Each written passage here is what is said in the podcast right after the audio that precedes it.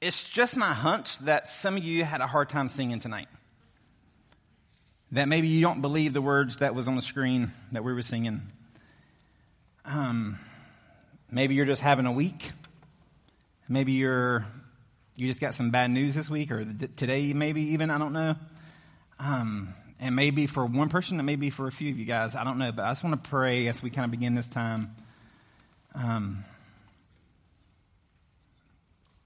that God would just speak to us and through um, His Word tonight in a very clear way. Um, that whatever distractions may be around you, that those would just kind of fade away into the background for the next few moments. Let's pray. God, um, God, I give you the next few moments. God, I pray that you will speak very clearly and very loudly through your word.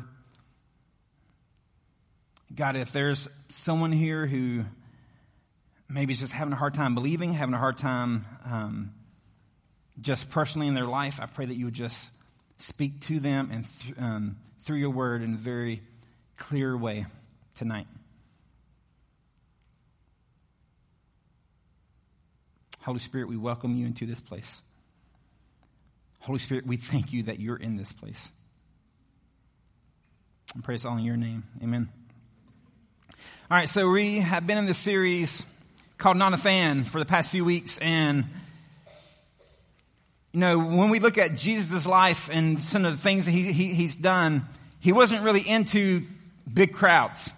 Because oftentimes when a big crowd got there, he would say something or do something that would cause people to leave, kind of scratching their heads like, this is not what we thought this was about. Like when we, we looked at a couple weeks ago when he said, I hate your family. Like that's just weird. And a lot of people left. And we talked about the difference between a fan and a, of Jesus and a follower of Jesus. And Jesus had a lot of fans and he still does today. And remember, a, a fan is an enthusiastic admirer. And Jesus isn't interested in fans. He wants committed followers. So we started asking these questions that we have spent time with the past two weeks. And so far we looked at four questions. And the, the point of these questions is to ask ourselves, are we a fan of Jesus or are we a follower of Jesus? So the first week we spent time looking at, have you made a decision for Jesus or have you committed to Jesus? Do you know about Jesus or do you really know Jesus? Is he, is he your one of many or is he your one and only? And last week, Amy talked about, are you more focused on the outside than the inside. If you were here last week, she talked about two different groups, the Pharisees and the Sadducees. The Sadducees, they were born into that position. They were, of course, they had, they had other requirements, but it was, it was a part of their heritage. And then the Pharisees, it didn't depend on your family as much, but it was your hard work. It was your um, textual study, your the- theological training. And most of the time, fans fall into one of these two camps. Maybe you're kind of like the Sadducees and you were born and raised in church. Maybe if you were born and raised in a different church than this church, maybe you went through confirmation. And maybe because you went through confirmation, you were confirmed and you thought you were good. You thought you were fine. Or maybe you came here, you went through the mountain program.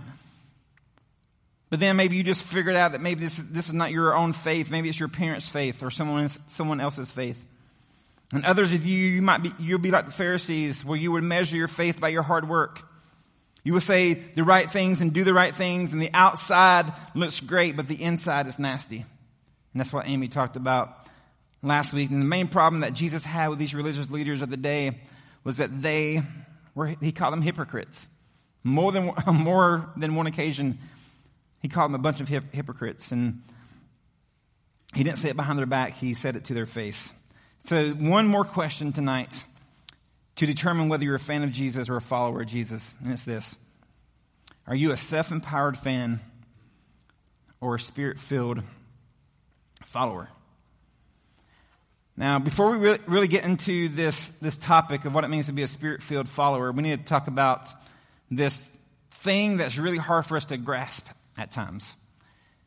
And it's the thing that, if you grew up in church, you've probably heard of the Trinity where you had God the Father, God the Son, and God the Holy Spirit, where there are three different but they're all one God. They're all the same person. And it's something that we can't really comprehend because it doesn't make a whole lot of sense. So you got God the Father, right? He was in, in, there at the beginning. Actually, all three were at the beginning, but God the Father, He was the creator. He was kind of in the Old Testament, we see Him. And then got the Son, which is Jesus. He came in the New Testament. He was born. And then the Holy Spirit, which came after Jesus left. And I've heard different illustrations that are not good. Like the, the Holy Spirit or the Trinity is like an egg. Have you heard this one? We have three different parts of the egg, the shell, the white, the yolk, but it's all the egg. It doesn't really. So I want to show you one thing. This is the best thing I can do to explain this. Um, it's this right here. You got the Father, the Son, and the Holy Spirit. The Father is not the Son. The Son is not the Holy Spirit. The Holy Spirit is not the Father, or vice versa. But the, the Father is God. The Son is God. And the Holy Spirit is God. So for Jesus' disciples, after Jesus died, you know, if they were fans, remember, you know, Jesus, he was with them for three years, spent day in, day out with his disciples. If they were truly fans and not followers, they would have done one one of two things. One, they would have gone back to their old lives and their old careers, which some of them did that before Jesus appeared to them after his resurrection. Or two, if they were fans, they would try to carry out this mission of God, but they would have failed miserably because they wouldn't have the, the power to do this. They would, they, would, they would do it in their own strength and their, in their own efforts and it would end up in complete failure. So in Acts chapter 1, we see this instance where Jesus is talking to his disciples right before Jesus ascended into heaven. And this is what it says. It says, but you will receive, what's that word? Power. Power. That was good. Say it again. But you will receive? No, no, no, no. See, the word, the Greek word here is the word dunamis, which doesn't mean anything to you, but this word we get the, the, the word dynamite. So it's not like power. It's like power. All right. So you will receive power when the Holy Spirit has come upon you. That's key. So he's talking to his disciples like he's, he's about to lead them Jesus had been physically with them for three years. He's about to leave, but he says, no, no, no, don't worry. You will receive power when the Holy Spirit comes on you. He says, you will be my witnesses. Now that word witnesses is where we get the word martyr from. Do you know what a martyr is? Someone who dies for a cause. And every one of these disciples that he's talking to right now would, except for John, would die for the cause of Christianity for Christ. They tried, you know, scholars believe that they try to kill John. It's not in scripture, but um, it's in the early writings that they try to kill John by putting him in a, a, a pot. I'm assuming it's a pot of oil, and they tried to boil him. And he didn't die. So, like, in my mind, I'm just picturing like this big, like, witchcraft pot that they have a fire going and it's boiling and they raise the lid and he's like, what's up dog? like he's not dead. And finally they kicked him off into an island of Patmos. But every one of the disciples were martyred for their faith. So he says, you will, be, you will receive power when the Holy Spirit comes on you. And you'll be my witnesses in Jerusalem and Judea and Samaria and to the ends of the earth. It says, when they, when he said these things, they were looking on and he was lifted up and a cloud took him out of sight. So I'm sure this is hard for his followers. Like, it's, it's one thing to follow Jesus when he's right there in the flesh, like he's leading the way, like they could see him and they could talk to him. And when, when they face these storms, he could calm the storm. And when they were hungry, he could feed them. And when they were confused, they could ask him questions and to, to make them understand. But as they watched him disappear into the clouds, they must have wondered how they could continue to follow him when he wasn't there. Now think about this. They pretty much spent every waking hour with Jesus. Day in, day out. They saw miracles that, Jesus performed. They saw him crucified. So they kind of had this kind of, this, this emotional roller coaster. where they were with Jesus, everything was good, and then Jesus was arrested and then crucified, and bam, they were at the, their lowest of lows. And then they saw Jesus after his resurrection. It's like, wow, Jesus, you're alive. And they're way up here. And then at this point, they're seeing Jesus lead them. And then they're like, wait a minute. So at this point, they haven't experienced the Holy Spirit. So Jesus sent us the Holy Spirit after his death to help us but many of us, they try, we try to do this whole Christianity thing on our own power. We try to do this thing on our own power. And let's be real for a second. Like we really understand like God the Father. Like we kind of understand that. We're like we understand the Son, Jesus Christ. Like He came. We we know about His life. But for a lot of Christians, we don't quite understand the Holy Spirit. Like we, we think when we think of the Holy Spirit, it's kind of like Cousin Eddie from Christmas Vacations. Like, he's kind of weird. We don't want to talk to him. It's like Jesus, like he's, he's varsity, but the Holy Spirit, he's kind of like JV. For a lot of people, we, we don't even, we don't even pray to the Spirit. Uh, we pray to the Father, we pray to the Son, but the Spirit, we just kind of leave out of the conversation. We don't pray to Him. And we're not going to spend a ton of time on this topic of the Holy Spirit tonight because we're going to spend four weeks looking at the Holy Spirit. in a series come up in, in October. But throughout the Old Testament, we see that God is with different people. He's with Abraham. He's with Joseph. He's with Moses. He's with, he's with Elijah and, and Joshua and all these people. And in the New Testament, Jesus came, right? He came and he's with these different people. But after Jesus left, we don't see God being with us. Instead, we see God being in us.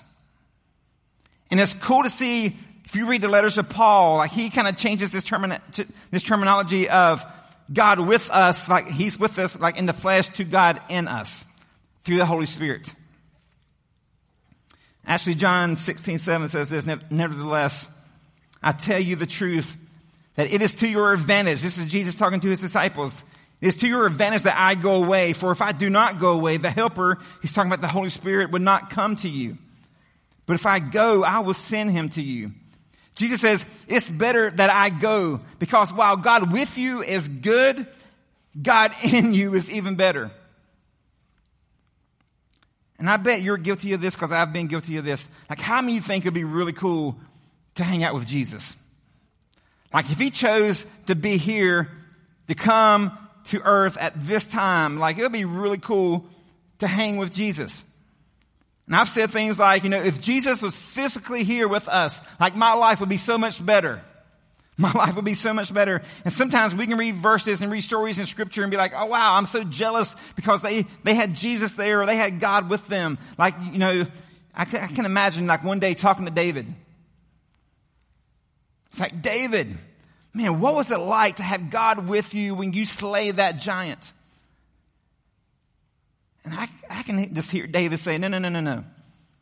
I want you to tell me what it was like to, ha- to live here on earth and have the Holy Spirit live inside of you, like God living inside of you, giving you strength for when you're weak. Hey, Elijah, what was it like to call down fire from heaven before the prophets of Baal and to raise that, that boy from the dead. I think Elijah will say, you know, he actually ended up dying again.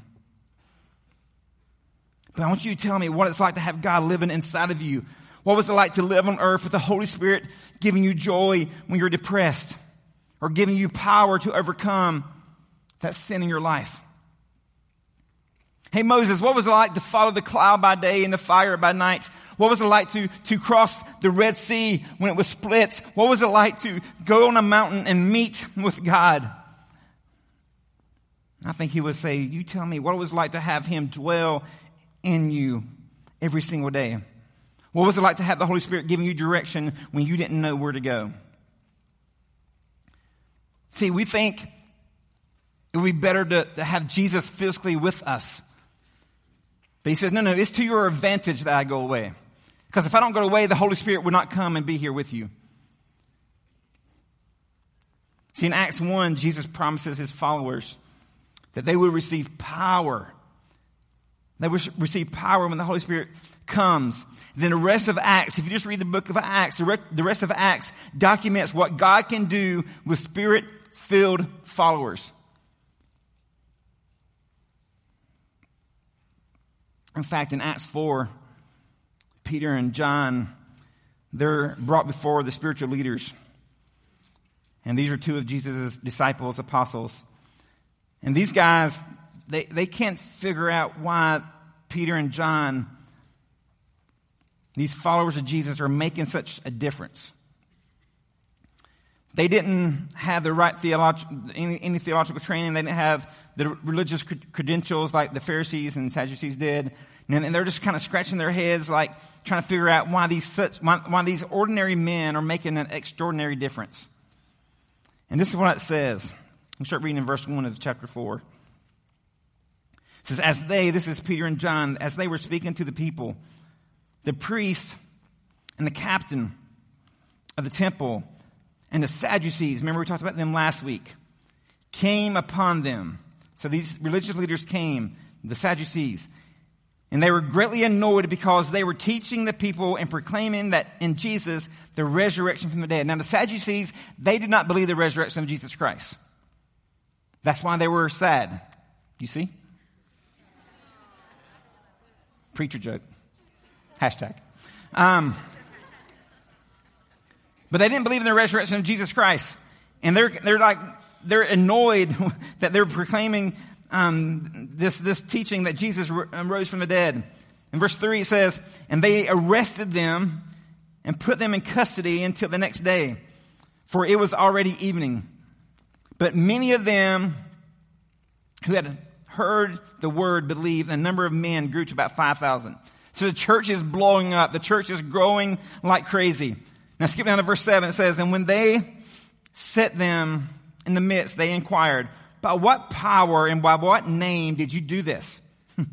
then Peter says, Peter, filled with the Holy Spirit, said to them, and we are not going to get into what he said. You can read that on your, on your own. But after Peter speaks to them, verse 13 concludes this. And he says, Now when they saw the boldness of Peter and John and perceived that they were uneducated, common men, they were astonished. And they recognized that they had been with Jesus. These guys, they were uneducated. They were just regular common men like me and like you. But yet they were doing some great things for Christ. They were filled with the power of the Holy Spirit. These ordinary, unschooled followers of Jesus changed the world. And guess what? If you are a Christian, when you became a Christian, you received the, from God the gift of the Holy Spirit. And the same, listen, the same Holy Spirit that we just read about, the same Holy Spirit that we, that we see in Scripture is the same Holy Spirit that lives inside of you.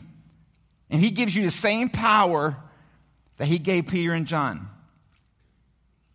So, are you living your life in your own power or by the power of the Holy Spirit? And for now, we'll hit the pause button on this topic. Because, like I said, in October, we're going to hit this, this topic of the Holy Spirit pretty hard. It's going to be a fun series. It's going to be, um, it's called Spirit Week. And, e- and every week we're going to have some type of fun activity. So, Spirit Week is coming in October. So now what? Um, so we started to ask with this simple question: Are you a follower of Jesus?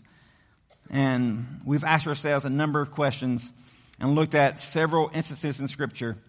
And hopefully, those questions helped you determine whether you're a follower or a fan. I know that first week that we did this, a lot of you guys, you know, you raise your hands like, yes, I'm a fan. I have not been doing this. Or maybe you accepted Christ for the first time. But now what? Now what? Maybe for some of you, you had a defining moment where you figured out, hey, yeah, I've been living this lifestyle that it's not what God wants. And as I said before, you know, it's not my intention to cause any of you to doubt your salvation. The point of this series and the point of all of this is to alert you and to caution for you, for those of you that's been playing God.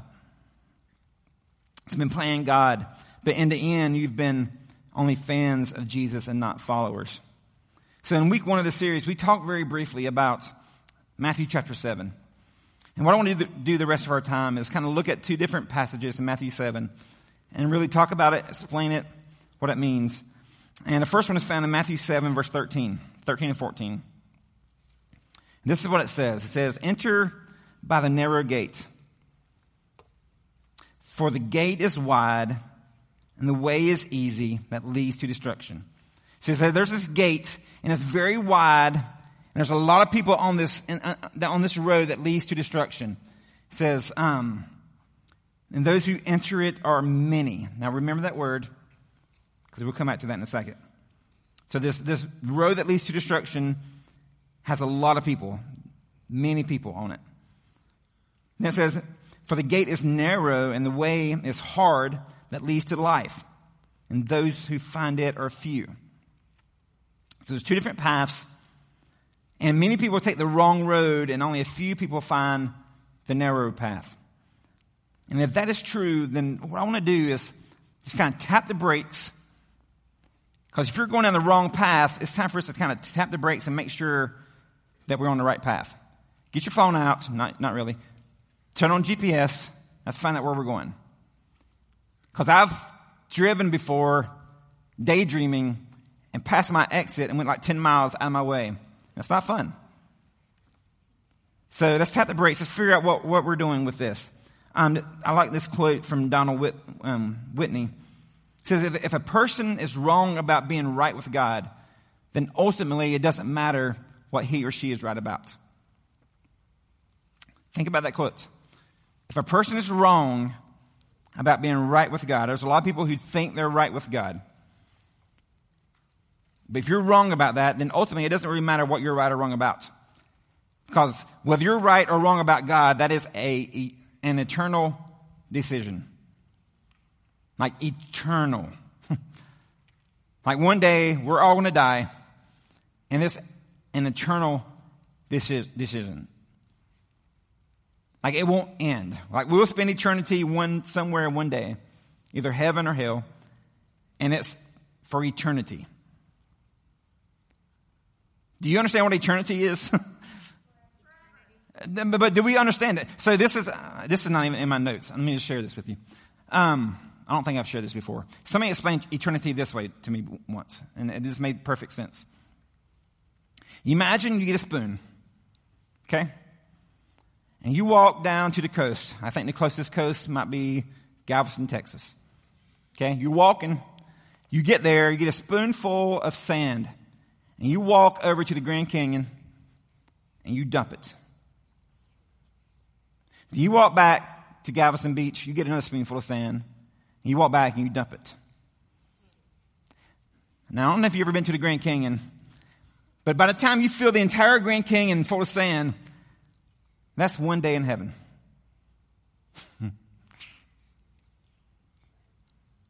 it's forever. Like it's not going to happen. Day number two is this a bird. He comes once a year and he pecks on a tree and he leaves. He comes back the next year, he pecks on a tree and leaves. By the time that bird pecks every single tree gone, that's day number two in heaven. See, it's hard for us to grasp what forever is. It's hard for us to get an understanding of, of this, but you don't want to be wrong about this. You don't want to be wrong about being right with God. And that's where you need to have that DTR talk that we talked about in week one is where do you stand? That's, that's define the relationship. Then Matthew 7, 21 and 20, through 23. This is the one that I want to spend the rest of our time on. Um, and then ask some questions to, to determine if we're there or not. Verse 21 says, Not everyone who says to me, Lord, Lord, will enter the kingdom of heaven, but the one who does the will of my Father who is in heaven. On that day, many, there it is again, Many will say to me, Lord, Lord, did we not prophesy in your name and cast out demons in your name and do mighty works in your name? And then I would declare to him, I never knew you. Depart from me, you workers of lawlessness. So, let's pull the car over for a few moments and let's ask ourselves three questions from, from Matthew chapter 7. Some of these questions, you know, some, some of you, after we talked about this very briefly in week one, some of you were kind of scared and worried. Like, am I, am I right with God? And, and I don't, like I said, I don't want you to doubt your salvation because there's a lot of scripture about the assurance of salvation, and we'll get to that in just a few moments. But here's the first question Does your life reflect what you say you believe? Does your life reflect what you say you believe? In verse 21, Jesus makes the, the distinction between fans and followers by contrasting the word says and does. He says, not everyone, not, not everyone who says, Lord, Lord, not everyone who says, but he who does. Not everyone who says, but only he who does. So we believe a lot of things, but we don't always do those things. Like I believe that you have to eat right and exercise that be healthy. But I don't always do those things. Some of you have, have, have a father who says family is number one in, our, in my life. But he never shows up to your football games or your baseball games or your ball games or your recitals or anything else. He says family is number one, but he doesn't live it. We are saved by God's grace when we believe in Jesus and put our faith in Him. But biblical belief is more than just confessing these things with our mouth. It's something that we confess with our lives. Idleman in, his, in the book Not a Fan that we're kind of basing this series off of, he gives this really cool example that I want to give with, uh, share with you tonight. He says, imagine that you're house sitting. Okay? You have a family friend, they're going away for a week. You're going to house sit for them. And it's easy money for you, right? And before they leave, they give you this book with detailed instructions on everything you need to do while you're gone. Like it tells you when or um, what when to water the plants, where the dog food is, how much dog food to give, and how often. It tells you when to take the trash out. He says not to use the basement toilet because it overflows and it, it floods, and so on. Now, imagine the owner of the house comes back a week later, and they walk in, and all the plants are dead. There's a mini graveyard in the back where the dog is buried. The trash is overflowing. The basement is flooded because of the toilet. And then you come up to the couple and you tell them how thankful that you are for the book you gave them. That you, you took it and you studied it every single night. And every morning you studied and you highlighted things and you took notes beside it and you even memorized parts of it. What would the owners of the house say to you? Get out! Away from me, you evildoers. But for so many of us, we're like the Pharisees. Now we know scripture. Now that's my testimony, guys. I shared part of that, but I knew scripture. I memorized 15 to 20 verses a month because I went to a private school. I had scripture memorized. I knew it. I knew all the answers but I did not know Christ.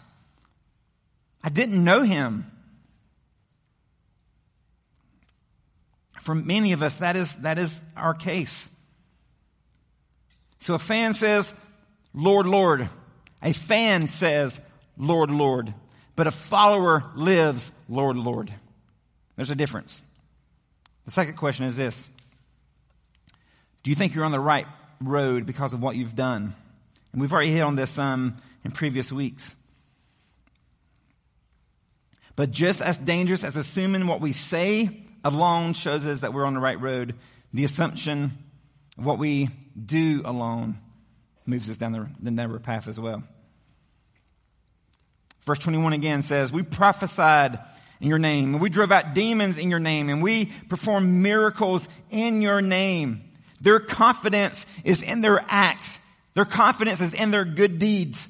One warning against this is if you were to ask a follower, if I were to ask you, are you a follower of Jesus?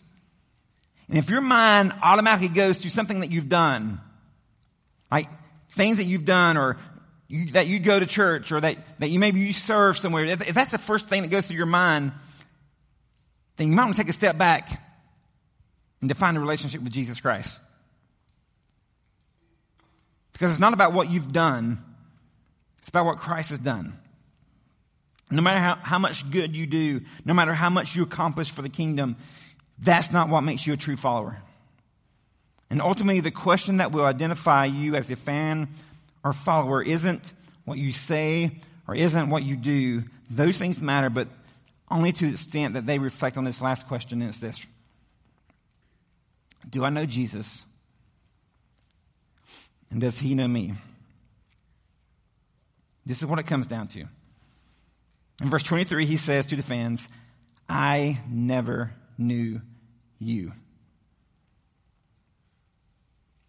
So it comes down to a personal relationship with Jesus. Where Jesus, where you know him, you know Jesus, and he knows you. Now, does he know about you? He knows everything about you. He, knows how many hairs are, are on your head, he knows every detail about your life. But does he know you intimately? Does he know you? So just slow down for a moment and ask yourself Does Jesus know me? Now, we're about to sing a song. I can't remember the exact words. But there's nothing you can do to, to, he, will, he will come after you. You cannot hide from him. He'll, he will come after you. But a lot of times we just keep running from him. We don't turn and, and embrace him. So do you know him? And does he know you? Because a day is coming where many, where many who have said the right things and done the right things will hear Jesus say, I never knew you. I never knew you. Again, I'm not trying to make you paranoid. I believe the Bible teaches about salvation. Now, I believe that we are saved by grace, by the grace of God through faith in Jesus Christ, Ephesians 2 8. I believe that it is God alone who is able to keep us from falling, Jude 124. I believe that there's nothing that can separate us from the love of God, Romans 8, 38 and 39. But I also believe that the Bible clearly teaches that there will be a day where many people who say they're saved because of what they have said and done will one day meet Jesus face to face. He's going to say, I, I, I, don't, I don't know you. And part of the reason why we do what we do every single Wednesday night, week after week, it's not all for the fun and games. That's, that's part of it. But our mission is to help people find and follow Jesus. It's my goal to help you understand not to, not to how to define and become a fan of Jesus, but to find and follow Jesus Christ. And here's what we, how we're going to close. I'm not going to have a long, drawn out invitation. But if God is speaking to you, then do business with God. Okay? If God is speaking to you tonight, have a conversation with Him. Talk to Him. And we want, we want to sing, band, you can come on up. We want to sing one more song. And it talks about this reckless love that God has for us. He loves us. And if you're here tonight and you don't know Jesus, if you don't have that personal relationship with Him and He doesn't know you in that intimate way, do business with God tonight. Have a conversation, confess your sins, ask Him to come and be a part of your lives. And he says, if you do this, he is faithful and he is just and he will forgive you of your sins and cleanse you from all unrighteousness. Let's pray.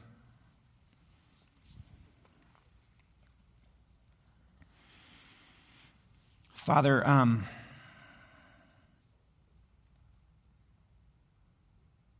God, I thank you for your word.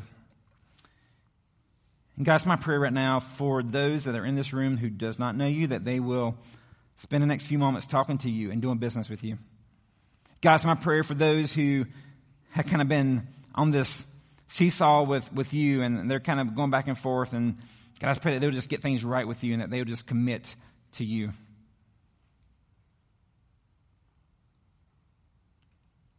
God, I pray that you just would do a work in the next few moments.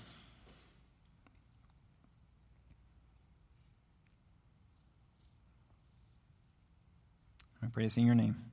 Amen. This is what we're going to do. I, I, I don't want you to, I know we like coming up front. I, I want to leave this available, okay? And if you want to come and kneel here, do that, okay? If you want to kneel somewhere else, do that. But let's leave this available for people who want to do business with God. They can come and do this up here, or you can do it in your seats. There's nothing magical about the altar, but there's something, there's something, maybe not magical, but there's something special when we get on our knees before God. So, if you need to do business with God, do so now.